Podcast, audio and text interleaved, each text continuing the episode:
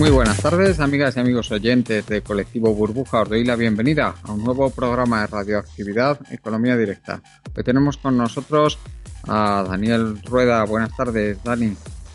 Hola, muy buenas tardes. Un placer estar por aquí de vuelta. Y tenemos también a Rafael Iñiguez. Buenas tardes, Rafael. Hola, muy buenas tardes. Hoy vamos a hablar de cambio climático.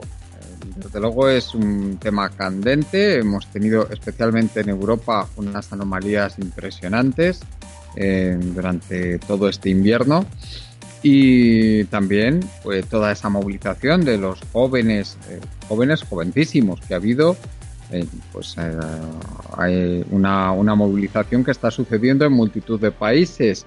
Vamos a hablar de la percepción que tiene el público de estas anomalías climáticas, eh, todo este cambio climático, como Eh, realmente nuestra memoria es muy corta para estos temas y se, y se va normalizando. Y también hablaremos de la ciencia, de cómo, por qué ocurre, el, por qué está ocurriendo esto y cómo la percepción de la ciencia por parte de la gente, el, pues desde luego cada vez es, eh, es peor, es menos de, la perciben como menos de fiar. Y hablaremos también de datos. Hablaremos de Internet, de datos, de almacenamiento digital de datos. MySpace ha, ha perdido todo. Era un, pues un, un archivo histórico de datos digitales y todo eso ha desaparecido. Eh, hablaremos de la problemática tan inmensa que hay con la gestión de los datos. Se, eh, se generan cantidades, bueno, eh, muy superiores. Es, están subiendo exponencialmente la cantidad de datos generados y, y es evidente que esto tiene que tener un, un límite tarde, tarde o temprano, porque cada vez se está consumiendo más dinero y más energía en conservar esos datos. Bueno, habla, empezamos con el tema del cambio climático. Dani, eh, eh, desde luego anomalías eh, espectaculares, eh, durante, sobre todo en Europa, durante este invierno. Un, un febrero extraordinariamente cálido, especialmente en Centro Europa. Y coméntanos que, ¿cómo, cómo, cómo has visto tú estas anomalías? ¿Es de verdad tan tan anormal lo que ha pasado? Pues bastante. Todo esto viene por unos datos publicados por la NASA, que han enseñado un mapa de pues, las desviaciones de temperatura de los últimos quince años eh, respecto a la media de los últimos quince años en Europa en febrero. Y, y la verdad es que es, es increíble. O sea, vemos que de, o sea, hay puntos de, de Europa donde se ha llegado a tener unos doce grados por encima de la media de los últimos quince años este, en este febrero, lo cual es, es una burrada. O sea, podemos encontrar y récords increíbles. Por ejemplo, eh, Escocia eh, pues ha estado por encima de los veinte grados, Londres por encima de los veintiuno, en Groenlandia ha estado lloviendo, en Groenlandia llover. Eso creo que nadie lo había visto ni se lo imaginaba. Y, por ejemplo, si nos venimos a España, que he estado buscando datos, tenemos un máximo histórico e increíble en febrero de veintisiete grados aquí en Cataluña, en Tortosa. En Bilbao han llegado a los veintisiete grados también en el aeropuerto. En Zaragoza, veinticinco y medio. En Santa Andrea, Coruña, veinticuatro. En Logroña, veintitrés. En Huesca, veintidós. Quiero decir, son unos datos, unas temperaturas de primavera-verano que las hemos tenido en febrero. Una, una burrada. Eh, ¿A qué viene esto? Esto ha venido por culpa de, en parte, de un anticiclón que, que se ha eh, colocado en Europa durante mucho tiempo y ha aumentado las horas de sol eh, bastante. En España, por ejemplo, lo que he encontrado es que ha sido un cuarenta y cuatro por ciento más de horas de sol. Y, por ejemplo, si, depende de la región. Por ejemplo, en Burgos han tenido ochenta y ocho por ciento más de horas. Con eso que conlleva pues un aumento de las temperaturas abismal. Eh, Juan Carlos, decías en la, al principio en Europa, bueno, es que esto no es solo Europa, es que tenemos el otro lado del planeta, donde en, en Estados Unidos se están teniendo una ola de frío acojonante, en Chicago han llegado a menos treinta grados, o sea, aquí estamos con máximas y ellas están con mínimas, lo cual demuestra pues eh, estos efectos del cambio climático que lo que hacen es potenciar estos efectos o estos, estos eventos de clima extremo, que es lo que estamos viendo. Eh, dos mil dieciocho, pues lo, por lo que he buscado, ha sido el cuarto año más cálido registrado, aunque solo es por cero coma dos grados eh, la diferencia que hay frente a dos mil dieciséis, que es el año más caluroso. Pero es que si miramos los datos, los últimos eh, cuatro de los últimos cinco años han sido los más calurosos des, desde que tenemos registros. Eh, entonces, bueno, eh, no sé, buscando por aquí más datos, eh, por ejemplo, decir que en, en Roma o en Mónaco nevó, eh, no, perdón, Eh, y todo esto viene a colación de, por ejemplo, a lo mejor la gente precisamente no se, no se, no se acuerda, pero es que hace doce meses justos aquí en Europa estábamos sufriendo una de las olas de frío más bestias que hemos visto en los últimos tiempos, donde en Alemania llegaron a menos veintisiete grados, donde nevó en Mónaco o en Roma y donde la temperatura media en el centro de Europa oscilaba entre los menos diez y menos veinte grados. Entonces, hemos pasado de que de, de doce meses en el mismo mes a unas variaciones de temperatura que son terriblemente enormes. Y en el otro lado del planeta siguen también teniendo su fiesta en cuanto a variaciones climáticas extremas. O sea, todo esto no es más que pues otra muestra de cómo estos, estos eventos, porque esto no es directo el cambio climático, el cambio climático potencia este efecto de este anticiclón, eh, potenció el año pasado tener esta ola de frío aquí tan fuerte que en realidad lo que pasó es que se desplazó del Ártico y hubieron momentos en los cuales Europa estaba más fría que el Ártico. El año pasado en estas épocas el Ártico estaba en unos cero, se llegó a una máxima de cero grados y tuvo una media de menos diez, más o menos la misma que hubo en Europa, lo cual una locura. Entonces eh, esto lo que tendría que pues un poquito hacer pensar a la gente es que eh, estos cambios tan extremos son bastante malos, porque, bueno, para ti por lo menos un año pues tienes más frío, tienes más calor, pero esto, por poner un ejemplo, ¿cómo afecta a una cosecha? Es que un año te la destroza por un lado, el otro te la destroza por otro, eh, y es muy difícil planificar o hacer cosas a largo plazo cuando no sabes si un año va a hacer un frío de la hostia o un calor del carajo, ¿no? Eh, también vimos cómo esto, por ejemplo, el año pasado, este cambio en frío tan, tan brusco hizo que de repente nos despertáramos un día con un montón de animales marinos, sobre todo estrellas de mar, creo que eran muertos en las playas. Eh, o sea, el efecto de estos, estos efectos climáticos tan fuertes sobre también lo que es la, la biodiversidad es terrible, lo cual me lleva, por ejemplo, a relacionarlo, estos efectos tan tan de, tan, de, tan fuertes a, por ejemplo, pues otro estudio que he visto que, que, que están encontrando cómo las interacciones de, de animales salvajes con, con humanos está, están aumentando, el número de conflictos están aumentando. ¿Por qué? Pues porque los animales se están viendo también forzados a moverse a zonas donde pues al final tenemos conflictos por culpa pues de estos cambios de temperatura tan, tan fuertes. Eh, por ejemplo, en, en este mismo febrero, cincuenta y dos osos polares pues invadieron una ciudad rusa, ahora no, no encuentro el nombre de la ciudad, y hubo un problema, porque habían cincuenta y dos osos en una ciudad. La gente obviamente tenía miedo de salir, porque un oso es un animal que te, que te, puede, te puede pillar, se te puede comer. Pero eh, es, no es algo, eh, digamos, que, que eh, solo. Tengo por aquí también datos de que en Australia pasó algo parecido Con, con canguros que han estado invadiendo eh, asentamientos humanos, y también eh, zorro vola, zorros voladores, otra especie que también pues, es bastante común de encontrar en, en Australia. Eh, en África, por ejemplo, también podéis encontrar reportes de elefantes que se han metido en las ciudades buscando agua y pues obviamente han causado bastantes problemas porque es un animal que es también muy peligroso aunque pueda parecer tranquilo.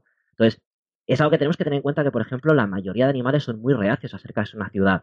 Las luces, el ruido, el movimiento les asusta. Entonces, para que no un animal, sino manadas enteras entren a las ciudades, también significa algo. Entonces, bueno, eh, creo que un poquito esto, esto es la suma, ¿no? De, pues, bueno, comentar estos efectos de estos resultados tan fuertes que se han visto y plantear otros problemas que creo que no, no habíamos explicado aquí, que están, pues, estamos viendo por el cambio climático. Sí, Rafa, el, desde luego muy muy llamativo lo que está pasando y, y evidentemente ahora hablaremos de ello, que se, se ha convertido ya en la tónica estos fenómenos extremos. Mm, eh, por ejemplo, en Madrid, aquí donde estoy yo, mm, el, el, estoy monitorizando un poquito con una aplicación que he hecho que metió los datos históricos del, del, del Observatorio de Madrid Retiro y voy monitorizando cuando tengo tiempo el... cómo van, cómo son los días normales respecto a lo que eran entre eh, que empezaron las observaciones en mil novecientos veinte y que ya empezó a calentarse de forma muy clara el, el clima de Madrid, que fue aproximadamente en mil novecientos ochenta, y desde luego es muy muy llamativo como la gran mayoría de los días están en el diez por ciento arriba de, o en el veinte por ciento arriba de más calurosos. Luego, evidentemente, hay días que no, porque el clima, o sea, la temperatura oscila mucho de unos días a otros. Pero sí, sí, es, es bastante llamativo cómo, ahora hablaremos, esa normalización eh, está sucediendo y cómo días que hubieran sido totalmente excepcionales hace, pues hace cien años, que es cuando empiezan, o hace simplemente cincuenta años, pues ahora se consideran totalmente normales. Bueno, Rafael, adelante. Sí, mm, bueno, se puede aportar más datos o, que confirman, bueno, pues el, el calentamiento global que está habiendo y sobre todo, pues evidentemente en los sitios que antes marcaban lo que eran la, la, los, la, los gradientes de temperatura. Eh, este año se han publicado unos datos sobre el, la superficie congelada en el, en el mar de Bering y resulta que estamos casi, casi, casi en mínimo, en una gráfica que se publicó, bueno, publicamos en, en Facebook, en la cual eh, no han parado de, de, de decrementarse el, tanto el grosor como la superficie de, de, la, de, la, de la capa de hielo que, que cubre este mar.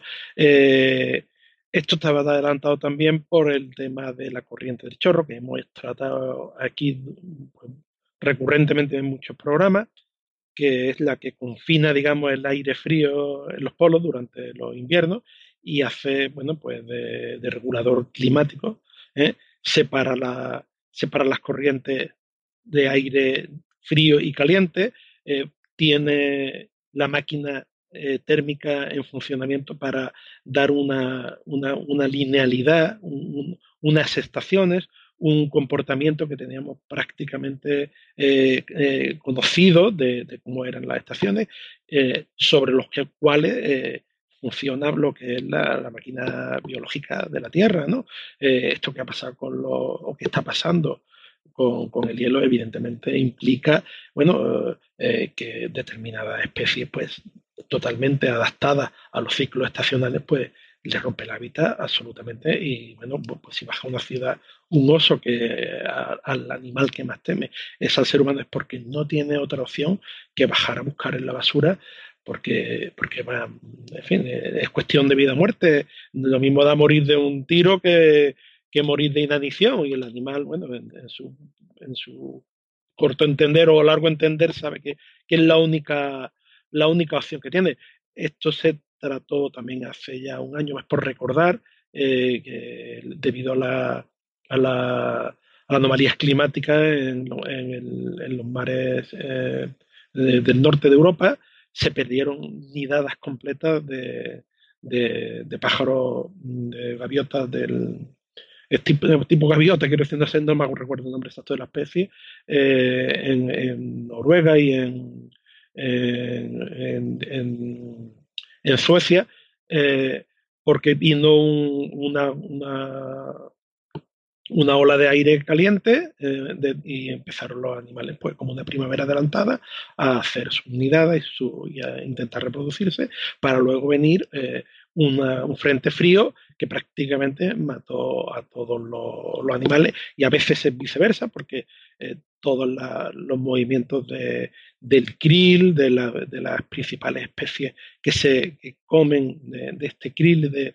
de, esta, de esta cantidad de biomasa que se genera en los polos en cada estación, eh, sufre eh, eh, que, que no puede seguir su, sus circuitos, ¿eh? Eh, los osos polares no encuentran eh, sitio donde hielo donde subirse, las focas no, no encuentran hielo de calidad y de, y de grosor para poder reproducirse en la época en la cual se supone que vienen también las especies eh, a comer este krill, que son eh, otro, otros peces que, que, que son alimentados, que, que, que mantiene la cadena trófica con, con estos mamíferos. En fin, eh, y esto es detalle tras detalle tras detalle las consecuencias que está habiendo este mm, calentamiento generalizado eh, que está rompiendo lo, lo, lo, lo, lo, lo, lo, lo, los polos de, de, de, de temperatura, ¿no?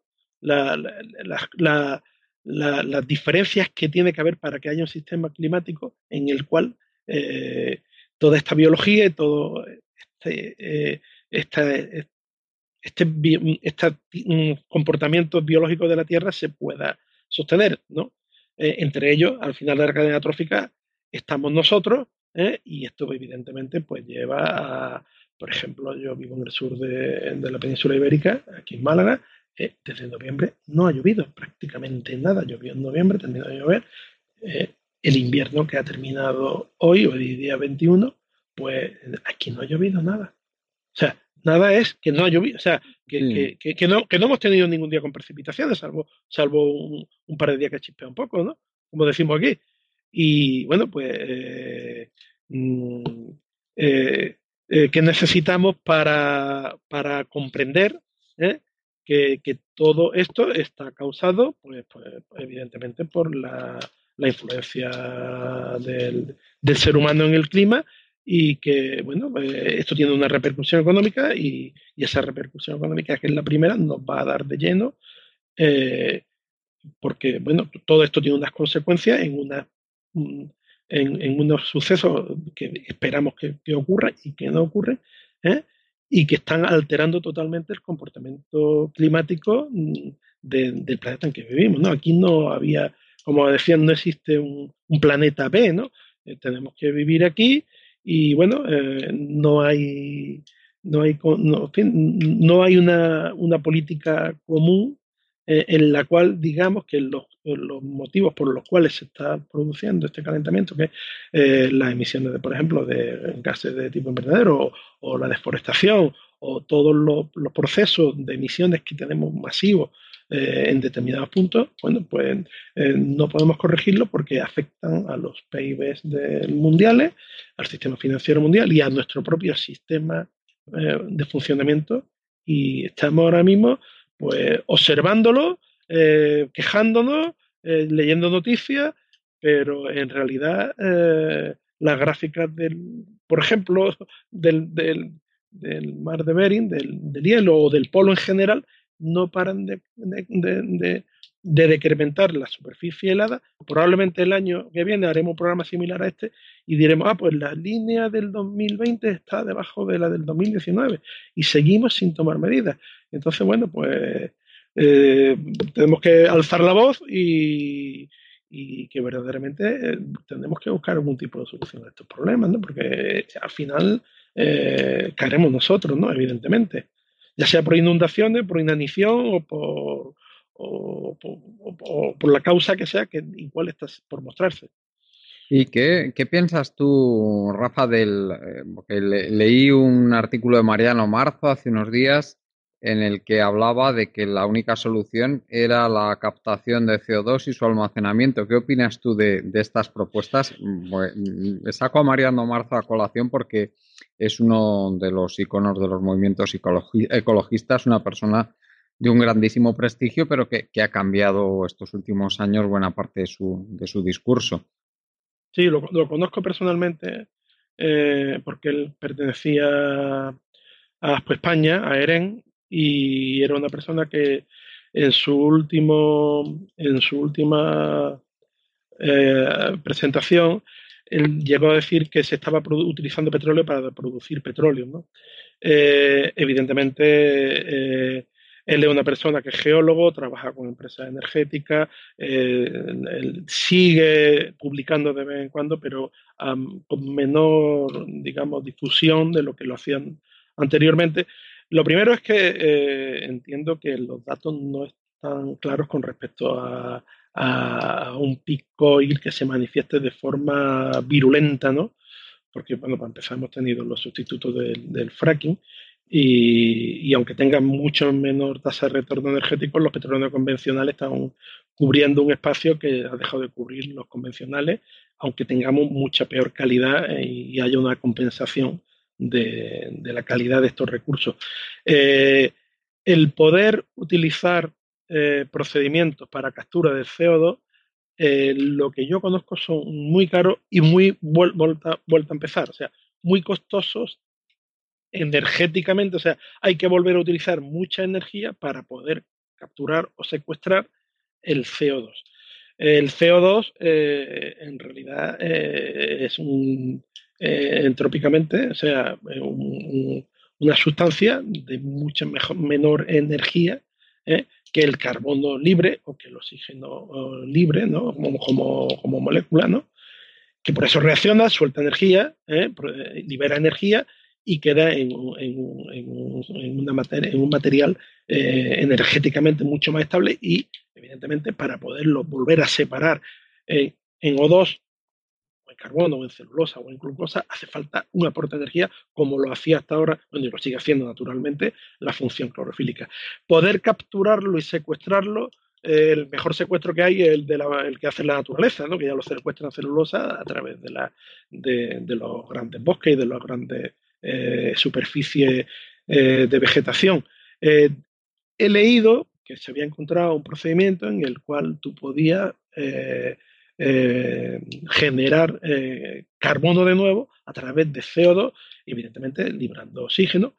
Eh, salió un artículo, no tenía ningún tipo de rigor, no explicaba cómo lo hacía, pero decía que estaban haciendo experiment- eh, que tenían experimentalmente, eh, estaban teniendo éxito.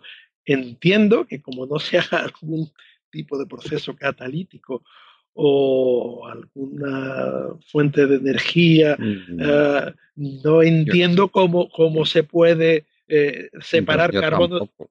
carbono tampoco, de oxígeno sin, sin volverle a aportar energía. Si el proceso que tenemos es energético, eh, perdón, el problema que tenemos es de falta de energía o de falta de, de, de suministro energético o de falta de, de continuidad en los que conocemos ahora mismo, me parece... Eh, en fin, eh, con la química que yo conozco, eh, no existe ningún proceso que no sea endotérmico para separar el carbono del oxígeno.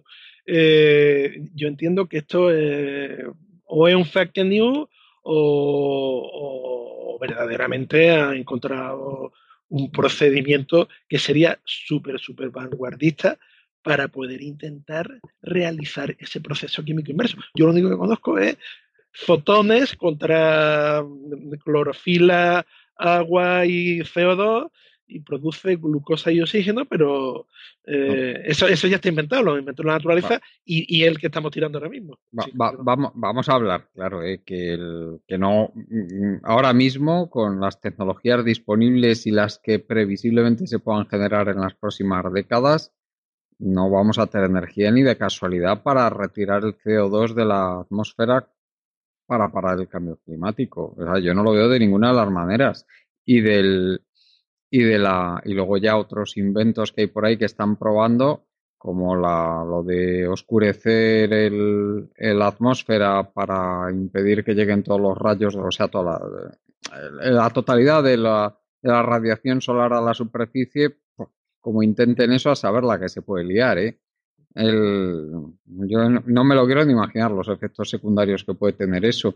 Entonces, claro, eh, ahora mismo, ¿a qué nos estamos viendo enfrentados? Nos estamos viendo enfrentados a la tesitura de que la realidad es que tal y como están funcionando la, ahora mismo la sociedad, no puede seguir funcionando sin recurrir a emisiones masivas de C O dos. Y porque sencillamente con las alternativas que hay tendríamos que reducir el consumo energético de una forma tan brutal que dudo mucho que eso fuera aceptable por la inmensa mayoría de la población. Y entonces, ¿qué pasa? Que lo que se está haciendo es decir, pues vamos a intentar pues medidas un poco de transición como se está haciendo en, en Europa, básicamente. Pero no, no sé, a mí esto me parece... como que como tapar con la mano las vías de agua del Titanic, poco más o menos, por lo menos a día de hoy, ¿eh? Bueno, eh, Dani, adelante. Eh, yo de lo, de lo que he visto que se intenta o se investiga respecto a la captura de C O dos, bueno, digamos una tecnología que sería relativamente similar a también lo que se llama water splitting, que sería pues separar el agua para tener pues oxígeno e hidrógeno, que son combustibles, pues hasta donde yo sé hoy en día... Existen eh, muchos materiales en celdas eh, fotovoltaicas que, que funcionan y que el proceso pues lo pueden hacer a, a metanol o a, o a metano, pero el problema es que hasta hoy en día, bueno, para que ese proceso funcione se necesitan unos semiconductores especiales y hasta hoy en día no se ha conseguido encontrar semiconductores que tengan un rendimiento decente con la luz visible. Se tienen muchos que funcionan bastante bien en ultravioleta, pero el problema es que la ultravioleta no llega. Precisamente esa es la función de la capa de ozono. Entonces, eh, el problema, hasta donde yo sé, es que hay mucha gente que sigue luchando y peleando por intentar encontrar eh, pues esos materiales semiconductores para, para poder hacer eso solamente con, con energía solar y, digamos, pues replicar artificialmente este, esta fotosíntesis que, que funciona muy... Bueno, que es muy bonita, pero también tampoco es que sea lo más eficiente del mundo. No recuerdo mal, creo que su eficiencia estaba sobre el diez por ciento o así, o sea que es un proceso que para la vida está muy bien, pero que para, digamos, para nosotros obtener energía replicándolo tal cual, pues no es la, la mejor opción. Y como dices, lo de lanzar, eh, tapar la luz del sol, bueno, eso, eso suena más a malo de película, la verdad, no... No lo acabo de ver, eh, de ver muy claro. Bueno, pero sabes que ya han hecho experimentos, ¿eh? En, sí, sí, sí. En Estados que, Unidos. Hombre, sí. Con, con el presidente que tienen, esas cosas seguro que les gusta más que, que cortar por lo sano. Pues yo auguro que vamos a ver grandes cosas, ¿eh? Cuando ya... Porque, claro, ahora mismo las... El cambio climático está teniendo consecuencias, pero hasta cierto punto para la inmensa mayoría de la población son asumibles. Pero cuando dejen de ser asumibles, auguro que vamos a ver grandes, grandísimas cosas, ¿eh? Pero de auténticas locuras que se van a hacer. Y ya veremos qué consecuencias tienen. Y, y no falta tanto, desde mi punto de vista, para que estemos en esa situación en que, en que el cambio climático empiece a afectar de forma sumamente grave, pues, a una parte sustancial de la, de la población mundial. Pero solo hay que ver precisamente esta, esta ola de calor ahora, más la helada del año anterior. Tú preguntas a los agricultores cómo deben tener las cosechas, los afectados. Claro, pero, pero date cuenta que ahí estamos hablando de, de, de la ruina de, una, de a lo mejor de unas decenas o a lo sumo unos cientos de miles de personas. En, en un país que tiene eh, cincuenta millones de personas casi, pues, pues la verdad es que la mayoría no se está enterando del tema este. A lo mejor en que paga un poco más por los alimentos, pero con todo el rollo este de que se traen de cualquier parte del mundo, pues al final se enteran mucho menos también. Bueno, es la, la verdad, eh, y, y a mí ya me gustaría entrar en el tema siguiente. ¿Cómo, cómo ves tú la percepción de todo esto, Dani, por parte de la gente? Pues, hombre, yo ya la veía mal, pero ahora la veo peor después de un estudio que he encontrado que, eh, por desgracia, no me lo he podido mirar a fondo, pero sí que las conclusiones son, son terribles y son muy claras. Es un estudio hecho en Estados Unidos en el cual lo que hacen es, eh, en los últimos tres años, han, se han basado en, en Twitter y en, en los tweets geolocalizados.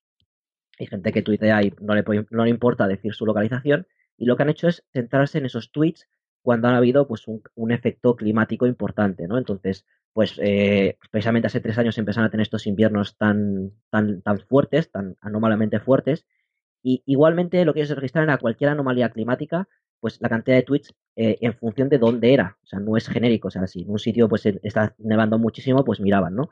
Y lo que se dieron cuenta es que la gente tendía a normalizar estos eventos climáticos con una velocidad abismal, una velocidad muy rápida. En cuestión de tres, cuatro, cinco, seis meses ya veías como el número de tweets bajaba rapidísimamente. Podían bajar, a ver, alguna gráfica que tengo por aquí, más o menos vemos como máximos de unos veintidós millones de tweets con un evento así, y luego ya se normalizaba pues a doce, o sea, casi una bajada del cincuenta por ciento.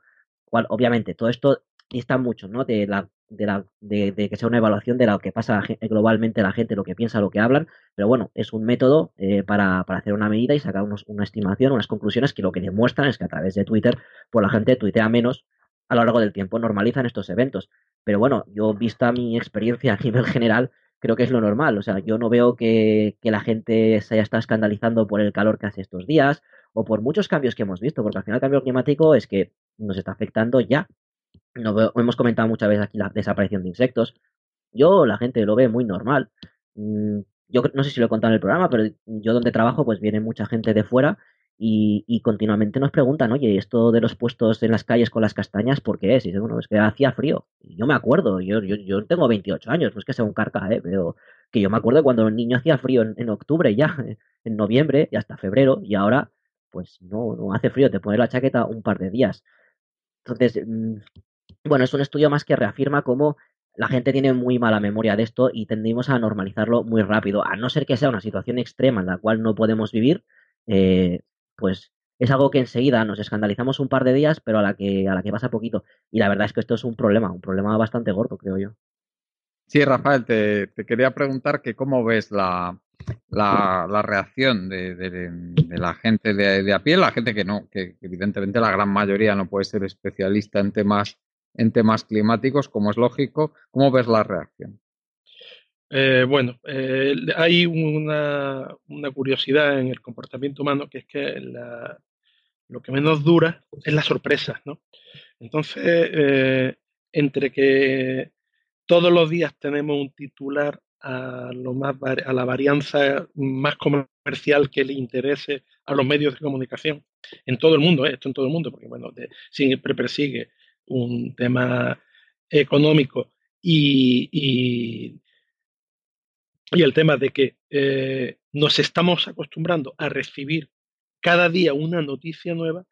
El hecho de, de, de que el tiempo cambie continuamente, él ya la nota normal. O sea, lo normal es que no haya estaciones. Entonces, cuando tú la sorpresa ya la has, la has, la has provocado ya hace varios años, como he venido diciendo antes, eh, hemos dicho el jet stream, que se han perdido eh, el hielo, que eh, no ha llovido en seis meses, que los incendios de Australia por las altísimas temperaturas, que, la, que llevan dos años en esta, dos, sí, dos, dos inviernos en Estados Unidos eh, con unas olas de frío inusuales. Al final, eh, te quedas con que eso es lo que va a pasar. Pero como al final parece que no pasa nada, sobrevivimos, nos echamos la mano a la cabeza, las compañías de seguro pagan todo, el que pierde una cosecha no importa, si se pierde aquí el aguacate, se trae de Perú, y si se pierde la naranja, la traemos de Israel, o la traemos de Marruecos, o la traemos de Italia, o bueno, tenemos soluciones con, el, con la sociedad que tenemos y la globalización. Pues prácticamente da lo mismo. O sea, eh, eh, lo, la, la, las cosas locales que pueden ser eh, de, de sorpresa, al final la, la hemos asumido y continuamos hacia adelante, ¿no? Y sigue subiendo el P I B y sigue subiendo, eh, en fin, todo nuestro consumo, y sigue la humanidad dando noticias buenas eh, y de avance en, en lo que interesa, bueno, a los líderes que manejan los, los, los medios de comunicación. Y al final, pues nos creemos que la diosa tecnología y el que después de lo que sea no pasa nada, o por lo menos le pasa a una pequeña minoría, si se arruinan tres o cien o quinientos agricultores, bueno, pues se hace un plan eh, que no sabemos si llega o no, de, de desastre natural, una ayuda, eh, se construye un puente, se hace una presa, o y entonces, bueno, pues estamos asumiendo eh, la pérdida, o sea, que lo normal sea lo anormal. O sea, de hecho, encendemos la, la noticia y no esperamos noticias, esperamos sucesos que nos llamen la atención. Y bueno, entre eso y que eh, la información nos llega absolutamente distorsionada, ¿no?, haciendo énfasis en las partes que interesan y, y ocultando las partes más trascendentes que no interesan, porque además eh, hay que vender la buena noticia. Que es importante vender la buena noticia y, y, y que parezca además que el, el, el control, eh, sobre todo de, de parte de arriba del Estado, es, contro- es total y absoluto. Y pase lo que pase, eh, ellos van a tener una solución, se van a tomar unas medidas eh, y, y bueno, que al reali- el mundo va a seguir. Y eso lo tenemos prácticamente eh, asumido. Y bueno, pues la percepción es que esto va a continuar. Tengamos los problemas que tengamos de falta de petróleo, de falta de electricidad, de subida de la derecha, subida de la izquierda, de que gane Trump o gane Bolsonaro, o se vaya Maduro o llegue el nuevo, o llueva o haya inundaciones, lo que sea, esto va a seguir para adelante. Esa es la, la tónica que tiene la humanidad de pensar en el primer mundo, que pase lo que pase, Eh, lo vamos, la, el, nuestro potencial como especie y como eh, industria y como medio eh, tecnológico e industriales, vamos a ser capaces de solucionarlo todo. Y entonces eh, vivimos en esa, en esa creencia, ¿no? Eh, no sabemos si va a haber un límite, si esto va a durar cincuenta o cien años o veinticinco. Y, y qué capacidad de reacción vamos a tener. Lo que hablabas tú antes de, de oscurecer la atmósfera, yo, eh, cuando lo escuché la primera vez, lo toqué con personas que habían hablado del tema en plan serio, y me dijo me dijeron que eso va a llegar. O sea, a mí me sorprendió porque son personas que bastante entendidas del tema, me dijeron que eso va a llegar, que, que sí, porque además es rentable. Y dice, mira, eso va a llegar. Entonces dice, bueno, y lo que no sabemos que pasa, dice, bueno, pero lo que sabemos que pasa, que nos interesa, lo vamos a tener en ese momento. Y, y, y bueno, a mí me, me en fin, de, de quien me vino y, y, y por lo que me dijeron, pues tengo que asumir que la corriente, te, te toca dar la razón, Juan Carlos, eh, probablemente se haga.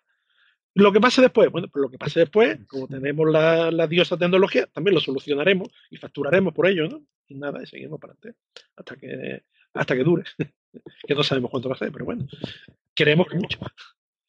Bueno, pues... A mí es que esto de oscurecer la de esto, yo no, todo lo, lo poco que he visto, no he visto ningún estudio que considera cómo puede afectar a las plantas o a los seres que usan la fotosíntesis, que es lo que más llama gracia.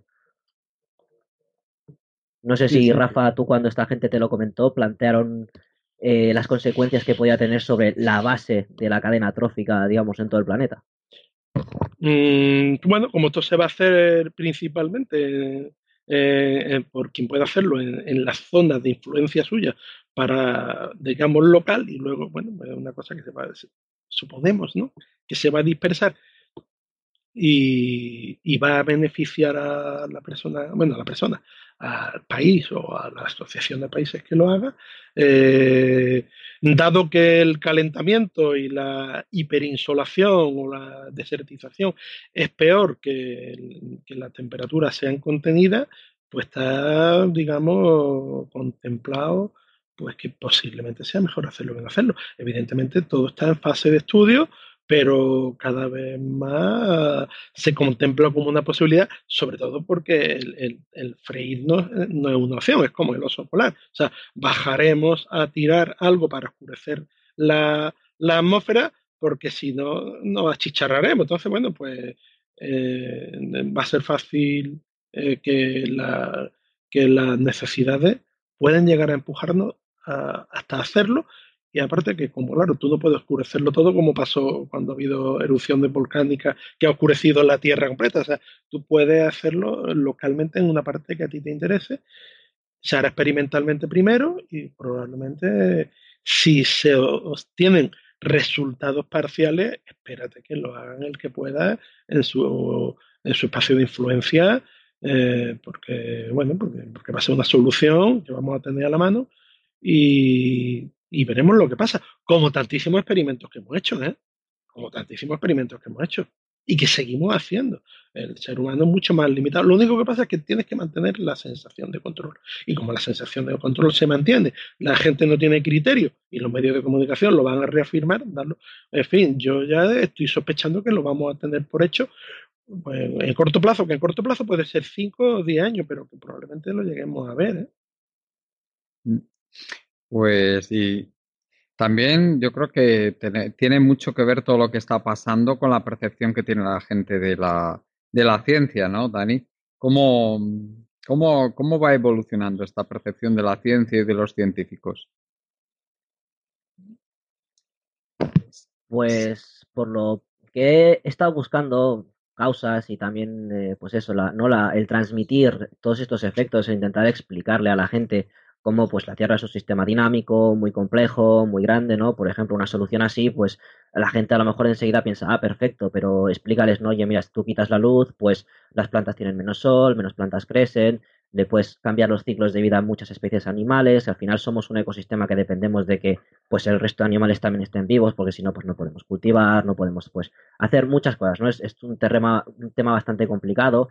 Eh, hacer entender la complejidad realmente. Simplemente que no normalicen estos datos, explicarles y decirles, es que, es que, es que ha subido un grado, un grado es nada, explícale, hombre, calentar un grado, un planeta entero, pues es mucho, y ese grado, pues, tiene unas consecuencias enormes, y, pues, datos que parecen tan obvios, pues, parece que es difícil, ¿no?, que la gente, pues, entienda, y al final, eh, pues, eh, he encontrado algunos estudios, no son tan, tan recientes, pero sobre todo de Estados Unidos, en cuanto, tanto a la percepción, como por parte de la gente, como por parte de, de los propios científicos, porque aquí, pues, un poquito es el experto tiene que enseñar a la gente y decirle, oye, pues o me, o me crees o aquí tienes el estudio para leerte, pero un estudio que probablemente no vayas a entender, entonces créeme, pero porque yo tengo estas credenciales, ¿no? Eh, bueno, mira, encontré he encontrado datos de, por ejemplo, de que en dos mil once se hizo una encuesta por eh, realizada por Research America y encontró que el sesenta y seis por ciento de los estadounidenses no podían nombrar un científico vivo. Eh, pero es que luego en dos mil dieciséis subió al ochenta y tres por ciento. Entonces, la gente tiene un completo desconocimiento ya directamente de quién está trabajando en estas cosas. Siempre escuchamos, científicos están trabajando, pero ¿quién? Eh, ¿Quién está haciendo qué? ¿Dónde? ¿Con qué dinero? ¿Con qué fondos? ¿Cuánto estamos dando para esto. Pero es que luego, por ejemplo, se le preguntó a los científicos de por qué ellos no intentaban acercarse más también a la población. Eso fue eh, un fue también otro informe que también lo hizo eh, Science Research en dos mil diecisiete. Y, y los, las razones que los científicos dieron fue pues que no tenían tiempo o que no se les preguntaba, que no sabían cómo hacerlo, algunos que no querían, otros que no tenían medios ni, ni tenían tampoco realmente algo que, que quisieran hacer, y la más importante para mí de todas, que es temor a ser malinterpretados, que es algo que yo, por ejemplo, he vivido en mi, en mis propia, en mi propia experiencia. Yo pues, soy investigador y me dedico a hacer divulgación y he visto cómo se me ha malinterpretado, y además a veces Eh, simplemente de forma intencionada para buscar un clickbait, eh, lo cual pues fastidia mucho. Entonces, bueno, vemos que tanto como por un lado el público eh, se está desentendiendo y no conoce cómo es la figura del científico, porque también yo, por ejemplo, voy a explicar recientemente, pues participé en un proyecto europeo que se ha hecho aquí de pues intentar implicar precisamente a la población a que sepa qué, qué hacemos los, los centros de investigación, porque al final los centros de investigación trabajamos con dinero público y se supone que lo que tenemos que hacer es pues aportar a la sociedad. Y, pero es que la gente está completamente, no sabe qué centros hay, quién trabaja en ello, en qué trabajan. Y este, este proyecto, pues una de las cosas que quería en el ámbito de la, de la energía, pues lo que quería era que se hizo en Barcelona el año pasado, y quería que la gente pues se relacionara y nos dijeran pues cuáles eran sus problemas, qué querían hacer. Y la sorpresa que me di yo fue que nos pedían cosas que no era algo tampoco del científico, nos pedían cosas que eran más políticas, que eran más industriales, pero a nivel fundamental de investigación no eran. Y cuando les explicas cómo es el trabajo de un científico en su día a día, de un investigador, que se resume básicamente a publicar e intentar eh, tener fondos en función de esas publicaciones, porque es como consigues el dinero para poder seguir publicando, porque al final el Estado pues no es que te dé mucho, pues se llevaban las manos a la cabeza y decían, oye, pero es que entonces... Eh, ¿qué es esto que está haciendo la ciencia? Dices, oye, bueno, pues es que es como estamos funcionando. Entonces, veo que hay una grandísima separación entre, entre lo que la, la gente de a pie percibe, la gente de a pie conoce simplemente o le interesa, y lo y digamos, pues toda la, la investigación, que en muchos casos es pública, y que no y que no hay esa correlación. Claro, si no hay esa correlación, si la gente no conoce quiénes son quienes investigan, por qué investigan, qué investigan, y qué formación tienen, y lo que hace falta para llegar ahí, si no se acercan a estas personas, pues que te venga un político, que te venga un activista o que te venga un científico, pues a una persona de a pie le va a dar igual, los tres argumentos van a tener el mismo peso, y obviamente una persona de a pie no se va a leer un artículo científico para, para intentar entenderlo. Entonces eh, es un problema bastante gordo. Sí que hemos visto en los últimos años, ¿no?, que la, pues están saliendo nuevas generaciones de divulgadores y muchos centros están haciendo esfuerzos muy grandes por intentar divulgar más, intentar llegar más a la gente, pero está claro que aún estamos muy lejos de que la gente se acerque y, y que digamos que el grueso de la población entienda tanto qué trabajo hacen los científicos como que valoren ese trabajo, lo entiendan y se impliquen, cosa que pues, nos ayudaría pues no solo con el cambio climático, sino con burradas como el terraplanismo, las antivacunas, eh, pues las pseudoterapias, las pseudociencias, la homeopatía, eh, muchísimas cosas. Eh... Rafa, el, en cuanto al, a la percepción que tiene el público de la ciencia, yo no sé, a mí me parece que también eh, hay un problema, y es que la, los medios de comunicación actualmente dan mucho menos espacio ¿eh? a los científicos a la hora de eh, ser figuras formadoras de opinión. A mí me, me parece que no todo es tema de que los científicos no quieran, o, sino que también... hay mucho de que, por las razones que sean, probablemente comerciales, los medios ya no dan mucho espacio a esto. Yo eh, sí que recuerdo hace muchos años que existían esos programas de televisión, por ejemplo, en que los científicos salían en, en horarios buenos, además, muchas veces, y era mucho más acusado hace, antes de nacer nosotros, años, estoy hablando pues... El, pues hace cien años, hace ochenta años, recordemos que un científico como era el propio Albert Einstein era una de las personas más conocidas del mundo en su época, y mucho más recientemente en Estados Unidos, por, por ejemplo, alguien como Richard Feynman era una persona también sumamente conocida por el público. Estoy, estoy hablando pues de Feynman, fue el que... el que también se hizo inmensamente famoso cuando el, todo el tema del transbord, el transbordador espacial, recordáis el accidente que hubo, bueno, accidente, Uh, no fue un accidente realmente, fue un error de diseño que provocó la muerte de aquellos astronautas. Rafael, adelante.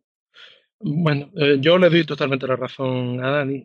Puedo hacer algunos apuntes sobre las causas y lo que ratifica verdaderamente lo que estamos hablando, que está sucediendo. Esto es, en la ciencia es un poco como el teatro, ¿no? No el teatro como acto de teatro en sí, sino como eh, tú tienes que crear tu audiencia eh, para que la gente vaya a ver el teatro. El teatro es una, muy costoso eh, y tiene eh, hacer una obra muy, muy cara y representarlo lo mismo. La tecnología y la ciencia hoy en día, como todo lo fácil o todo lo básico está descubierto, como bien dice Daniel, es muy cara y tiene un nivel de complejidad muy grande. Entonces, el poder eh, exponer la ciencia a la gran, al gran público es muy complicado porque la gente no se va a enterar. O sea, tú puedes hablar de, un, de una aplicación, de un resultado, de un, eh, de un descubrimiento que puede ser que nos ha llevado hasta, por ejemplo, estamos hablando ahora del cinco G, que va a ser rapidísimo, pero la gente dice, bueno, sí, sí, eso de cinco G está estupendo, es una radiofrecuencia que va, que tiene eh, eh, una onda nueva de radio, que el teléfono es más estrechito, gasta menos pilas, pero a mí ¿qué me da? No, pues usted me da usted eh, eh, que puede bajar las películas, que tiene de, aplicación de tiempo real para control de cosas, de, para control de, de inteligencia artificial, de conducción autónoma, eh, de que el coche me conduzca solo, de que pueda yo tener un marcapasos más rápido. O sea, la gente quiere resultados. Entonces, en general, el público, con respecto a la ciencia, igual que en la comida, hemos delegado a las grandes cadenas de alimentación, hemos delegado. Y hemos delegado a las grandes empresas. Y las grandes empresas se, se, eh, eh, puede, pueden tener eh, do, dos modelos eh, de, de, de canalización de esa ciencia. Una es el Estado en defensa. Esto es uno de los motores económicos más grandes que hay. Y como bien decía Daniel, hace falta dinero.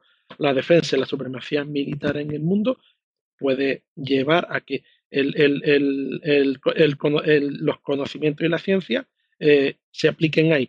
Evidentemente, esto pasa a ser secreto de Estado y tú vas a saber que tú eres superior a qué, pero no, no como, no como, como lo estás, lo estás consiguiendo, porque bueno, eh, sencillamente no se va a divulgar, porque es una, es una ventaja sobre el siguiente. Y otro es, bueno, pues al final, si hay un estudio, hay un conocimiento científico o lo que sea, que lleva a un modelo comercial. Y para ese modelo comercial, antes ha habido unos estudios en los cuales el Estado participa dando unas subvenciones. Y entonces, eh, ese es el principio y el final de la cadena. En medio, en medio, la percepción del científico, eh, con los millones de publicaciones y las condicionantes que llevan esas publicaciones a nivel de investigación en todas las universidades del mundo, es imposible poderlo seguir. Y muchos descubrimientos fantásticos se estarán quedando en archivos de tesis doctorales y de, eh, y de, y de bibliotecas o discos duros, de los cuales probablemente tardarán mucho tiempo en salir si se le encuentra aplicación.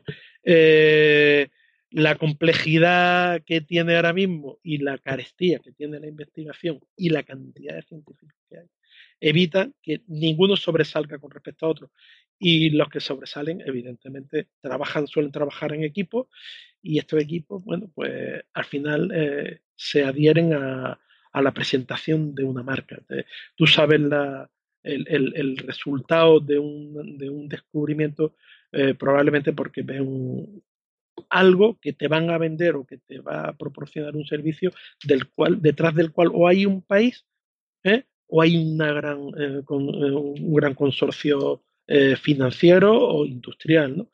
Y bueno, pues estamos acostumbrados a que nos lo sirvan en el menú de, de consumo, en el menú de, de, de la nueva eh, descubrimiento tecnológico que nos va a hacer la vida más fácil, más amena y más divertida. Y mientras tanto, bueno, pues la, lo que eh, más audiencia tiene, pues eh, los grandes hermanos y determinadas eh, Eh, programas que, bueno, nos llevan a la vida normal disipada Y bueno, por la mañana todos solamente tenemos que preocuparnos de tener dinero en la cartera, pagar la luz, pagar el agua, ir al supermercado, poder pagar el próximo viaje y pagar el seguro del coche y el coche nuevo que compraremos, que será diésel, gasolina, híbrido eléctrico, dependiendo de lo que diga eh, la nueva, eh, lo que diga la, el, el siguiente telediario, ¿no? Como antiguamente había, ¿no? Y, y esa percepción pues, cada vez es más oscura, porque el individuo queda eclipsado por lo que es la globalización, otra vez, de, de cómo funciona este mundo, ¿no? Hay determinados focos de atención que nos proporcionan lo que queremos, hemos delegado en ello, hemos delegado la seguridad, hemos delegado la educación, hemos delegado la salud, hemos delegado todo, y esto es una delegación más. Y preciso, creo que por eso eh, el, el, el, solamente en el mundo científico se sigue el, el los avances y se sigue que la, eh, el, el, el trabajo que hay y, y, y la popularidad de, de, porque se da por hecho que tiene que haber científicos que son buenos, que nos van a sacar del problema y que le damos dinero y que los estados y las empresas pues ya van a conseguir los resultados. En fin, to, todo, o sea, es, es lo mismo que el problema, los problemas que hemos hablado anteriormente. O sea, es que estamos dando por hecho que cualquier problema que se nos ocasione vamos a resolverlo favorablemente hacia nosotros. Tenemos esa, esa fe ciega, ¿no? Y en esto, pues lo mismo. Muy bien, pues si queréis, eh, no sé si quieres añadir algo más sobre esto antes de pasar al último tema, Dani. Sí, eh, bueno, eh, que es que creo que, por ejemplo, ha dado la clave Rafa cuando ha dicho eh, vivimos en un mundo tecnológico, eh, con multitud de, de avances cada día y la gente, otra cosa que normaliza. Eh, pero al final vemos que la gente normaliza muchas cosas. Llega el cinco G, pues ya tardaban. ¿Cómo que ya tardaban? ¿Tú tienes idea de lo que cuesta hacer eso? De lo que hay detrás. Y desconocen Eh, pues precisamente quiénes son quienes están haciendo que el mundo sea como sea. O sea, lo, todo lo que te rodea, que está basado en electricidad, eh, bombas de calor, motores de combustión, pues todo, o sea, ha tenido unos, unos descubridores detrás, pero la gente los desconoce completamente. Si yo, por, por citar a alguien que hace poco, pues hubo un hito, ¿no? Si yo digo quién es eh, Tim Berners-Lee, creo que nadie sabe quién es. Pero hace treinta años esta persona inventó la World Wide Web. Pero nadie sabe quién es. Ahora, hoy en día todos usamos la World Wide Web. O sea, es uno de los inventos, no es Internet, es el protocolo que usa Internet. Pero oye, que también es fundamental para usarlo. Y no lo conoce ni Dios. O sea, es que aquí es, es, es, un, es un problemón. Yo lo que veo es que hemos pasado o vivimos actualmente en una sociedad en la cual la característica que más define al ser humano frente a cualquier otra especie humana, que es la inteligencia, es lo que menos valoramos. Valoramos muchas cosas. Los famosos, que si son guapos, que si son altos, deportistas de élite, los políticos que bien hablan o que bien mienten o qué labia tienen. Pero la inteligencia no la valoramos, no sabemos quiénes son las personas más inteligentes que acostumbran a ser quienes se dedican a estos campos. No los conocemos. No se valora la inteligencia, se valoran muchas cosas. Y creo que es el gran problema, que no estamos valorando lo que nos hace realmente especiales como especie. Pues, el Rafa, si quieres vamos pasando ya al último tema, que es el de la pérdida de información. Eh, desde luego, bastante espeluznante lo que ha pasado en MySpace y un anticipo de lo que probablemente esté por venir. Adelante, Rafa. Sí, bueno, MySpace es una empresa de almacenamiento de datos y, bueno, pues últimamente ha tenido una catástrofe eh, y no tenía backup de seguridad de una serie de ficheros, de una gran cantidad de ficheros, y ha perdido una cantidad de datos importantísima, que además, bueno, pues no creo ni que esté verdaderamente medido ni relacionado qué es lo que se ha perdido. Eh, en un artículo que lo comenta, eh, hay unos datos que de unas cifras, ¿no? que, que, que dicen los datos que generamos. Por ejemplo, generamos dos coma cinco trillones europeos de bytes al día. ¿No? Enviamos quince millones de mensajes de texto. Subimos cada día cuarenta y seis mil fotografías solo a Instagram, cuatrocientos cincuenta y seis mil mensajes de Twitter, cuatro millones de vídeos en YouTube cada minuto. O sea, eh, eh, bueno, lo, eh, cualquier correo electrónico de cualquier proveedor gratuito, estamos hablando de gigas y de teras de información que son Eh, Eh, discos duros o, o ya discos de estado sólido, o antes solían ser cintas magnéticas, ¿eh? de, de materiales eh, electrónicos ferromagnéticos, en los cuales hay una serie de ceros y unos que están sustituyendo a los libros, a los papiros y a las piedras que antiguamente contenían el saber, el que no pasaba generación tras generación de la cabeza del abuelo al padre y del padre al hijo, y así sucesivamente, y están desapareciendo las bibliotecas de papel en casi todas lo, la, las casas del mundo. Eh, tenemos grandes ordenadores, tenemos sistemas de disco duro muy grandes, eh, bajamos películas grandísimas, pero eh, el saber todo se va por espacio, por versatilidad, por capacidad de búsqueda, por globalización del, del uso, eh, se va almacenando en, en soporte. Y eh, un disco duro eh, tiene cuarenta mil horas de funcionamiento. Eso es el medium time before failure, ¿no? El me tiempo medio antes del fallo, eran cuarenta mil horas. Después de esas cuarenta mil horas tienes que... Tienes, o sea, esa es la media, ¿no? Medium time. Después de eso tienes que sustituirlo, ¿no? Ahora tenemos los discos de estado sólido, que la mayoría de ellos configuran las nubes que tenemos. Son transistores. ¿eh? Tienen una, una vida eh, estructural eh, relativamente corta. O sea, son circuitos con condensadores electrolíticos, con pistas de cobre lacadas, que se van a corroer, que se van a estropear, eh, alimentados por una cantidad de energía eléctrica ¿Eh? que tenemos que generar permanentemente para alimentarlos, ¿eh? que, que pasa del dos y el tres por ciento de la de energía mundial, ¿no? que, que, que generamos, pero energía bruta mundial, o sea, la, ener, ener, eh, energía primaria, ¿no? Perdón. Eh, eh, y bueno, eh, esto no es solo que no es solo que, que se vaya a estabilizar, sino que lo, el noventa por ciento de los datos de Internet se han creado en los dos últimos años, o sea, en el dos mil diecisiete y en el dos mil dieciocho. Y cada día hay más usuarios, más servicios, más velocidad, como hemos dicho con el cinco G, fibra óptica, que se están empezando ya a, a que se decía que era un medio infinito de transmisión de datos. Ya eh, los anchos de banda se están comprometiendo, hay que poner más cables. Eh, eh, en fin, estamos tocando aquí eh, otro límite, pero es un límite en el cual... Eh, hay una gran vulnerabilidad, porque todo nuestro saber lo estamos almacenando de esta forma, y es una forma a la cual consideramos muy segura y muy robusta cuando no lo es. Robusta mientras la sociedad de consumo, la sociedad tecnológica sea robusta. Cuando deje de ser robusto, ¿eh? si tú no tienes una enciclopedia con quince, veinte o treinta tomos como las que teníamos las personas de mi generación, que tu padre había comprado normalmente a plazo, ¿eh? si no tienes muy, muy buena memoria, te va a ser muy difícil llegar a la información más básica. O sea, te estoy hablando desde literatura, física, eh, eh, recetas de cocina o el ámbito que tú quieras eh, referirte, del cual dependa tu vida, ¿no? Un manual de taller, eh, unas especificaciones de unos productos, de un, unos... unos, unos, unos libros de, de recambios, una, una, perdón, unos catálogos comerciales. Todo esto ¿eh? ahora mismo se está almacenando en sistemas electrónicos alimentados por corriente eléctrica, ¿eh?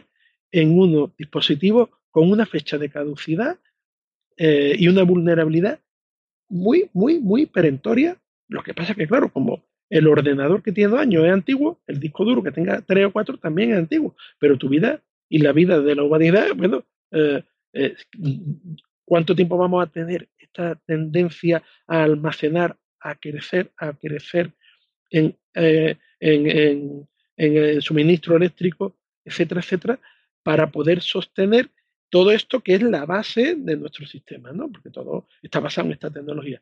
Eh, eh, tenemos aquí, bueno, pues otra vez tenemos que encomendarnos a la diosa tecnología. Lo que pasa es que, claro, si tú antes tenías un libro que duraba cien años, Eh, pasamos a un C D que dura diez, luego pasamos del C D al disco duro que dura cuarenta mil horas, y ahora pasamos al disco de estado sólido eh, que dura lo que dura unos circuitos y que depende de una refrigeración, que tenga un aire acondicionado, de una nube que no es tal nube, que son una serie de ordenadores que están en una nave eh, eh, a veinte grados o a quince grados eh, refrigerados por un sistema eh, de aire acondicionado, eh, que tiene un montón de megavatios de electricidad que, que tenemos que mantener estable. pues dígame usted eh, en qué punto de vulnerabilidad con respecto al saber eh, nos encontramos, porque la verdad es un tema preocupante. De vez en cuando, bueno, pues va a pasar esto, que MySpace hemos perdido, pues bueno, pues mire usted, en canciones hemos perdido cincuenta millones de canciones. La subida entre dos mil tres y dos mil quince. Ah, bueno, puede ser no importante, pero oiga, eh, ¿hay más copias? Ah, oiga, no, pues no, no tenemos más copias. Es que se ha centralizado el servicio y todas las empresas me lo han dado a mí. Ah, ya lo tiene MySpace, ya lo tiene MySpace, ya lo tiene MySpace. MySpace no va a fallar nunca porque es MySpace. Oiga, ¿por qué ha fallado? Oiga, ¿y esto cómo puede ser? Pues mire usted, pues porque estas cosas pasan. Y en, en muchas cosas estamos haciendo esto. Estamos centralizando servicios, estamos abaratando costes, estamos delegando en, en, en entes que creemos que no pueden fallar con tecnologías que la damos por... por resolutivas totalmente y que, y que no van a fallar no jamás. Y bueno, pues tenemos aquí un talón de Aquiles importantísimo. Sí, Dani, Dani, adelante. Te estaba preguntando qué, qué piensas tú de esto que ha ocurrido con MySpace y qué, qué implicaciones tiene para el futuro de, de los datos que mantenemos en la en soporte digital, básicamente. Futuro, bueno, es primero a ver si la gente así, pues precisamente conoce un poquito cómo funciona todo el sistema que se utiliza hoy en día de comunicaciones, que al final pues, se basa en estos servidores remotos que pues están donde están y pueden fallar. Por ejemplo, pues Rafa muy bien, Rafa lo ha explicado muy bien. Quizá, por ejemplo, comentar que pues MySpace no sé qué sistema de, digamos, de, de backups tenía, de copias de seguridad, pero por ejemplo sí que me suena haber leído que Google, por ejemplo, para que se hagan una, haga una idea a los oyentes, tiene tres copias de seguridad de todos los archivos, creo que eran tres. Entonces, eh, y lo tienen distintos centros, con lo cual si falla uno, Pues, pues lo cambian. Y periódicamente están reponiendo todos esos, esos servidores, esos discos duros de almacenamiento, porque como bien dice Rafa, tienen una vida útil y se están usando continuamente. Entonces, el hecho de mantener el, digamos, el tráfico de información que estamos eh, utilizando hoy en día implica un gasto de recursos enorme. Lo cual más se plantea a mí otra cosa de hasta qué punto es sostenible o tiene sentido eh, pues la cantidad de chorradas, porque es así, de chorradas que se están enviando por la red. Porque si la mayoría de información fuera importante, pues pensamos cómo gestionarla, pero es que seamos sinceros. De, del tráfico que existe en la red continua, ¿cuánto realmente es relevante e importante? Muy poco. Entonces, pues es otro uso de, de energía y de recursos bastante, bastante a lo tonto. Que lo único que hace pues es que almacenemos una cantidad de basura enorme y estemos gastando una cantidad de recursos enorme para, para almacenarla. Eh, y luego, ¿esto qué hace? Pues que precisamente la información relevante se diluya, que es otro problema, pues que esto no, no tiene nada que ver ahora, pero que al final pues, pues cuesta, ¿no? Entonces, bueno, es, es un poquito... Es que Rafa lo, lo ha explicado muy bien. Yo solamente matizar que el problema, además, de todo este gasto de recursos energéticos es ese. Sé que luego las grandes empresas como Google, Microsoft o Apple presumen de que los big, big data centers, los más grandes, los tienen en, en países, pues muchas veces en zonas nórdicas y que usan energías renovables y que se, se refrigeran solitos porque está en una zona fría, pero sabemos que la grandísima mayoría de servidores del mundo no funcionan así. Y para mí lo más preocupante es eso. Eh, explícale a la gente que, oye, que hay que hacer un uso más decente de, de, esta, de, de, esta, de estos datos, ¿no? Que estar enviando imágenes tontas cada dos minutos, pues que a lo mejor no, limítate al texto. Estar subiendo vídeos cada vacación que te vas, cuarenta mil fotos que haces, no sé cuántos vídeos, pues no, te haces dos fotos y un vídeo y ya está. O sea, la gente también se ha mal acostumbrado pues a estar enviando una cantidad ingente de, de material porque no sirve para nada, que muchas veces tú haces la foto y no la vuelves a mirar nunca más, o sea, es el vídeo y no lo vuelves a mirar mucho más. Es que me gustaría saber cuánta de esa información que se ha perdido en MySpace, realmente cuánta hay gente que vaya, la vaya a echar de menos al cabo de una semana, que probablemente sea muy poca. Y ese creo que es otro problema también de, del sistema general que tenemos, la cantidad de basura que, digital que generamos, pero que tiene un coste real. Muy bien, Rafa, no sé si quieres comentar algo más antes de ir terminando.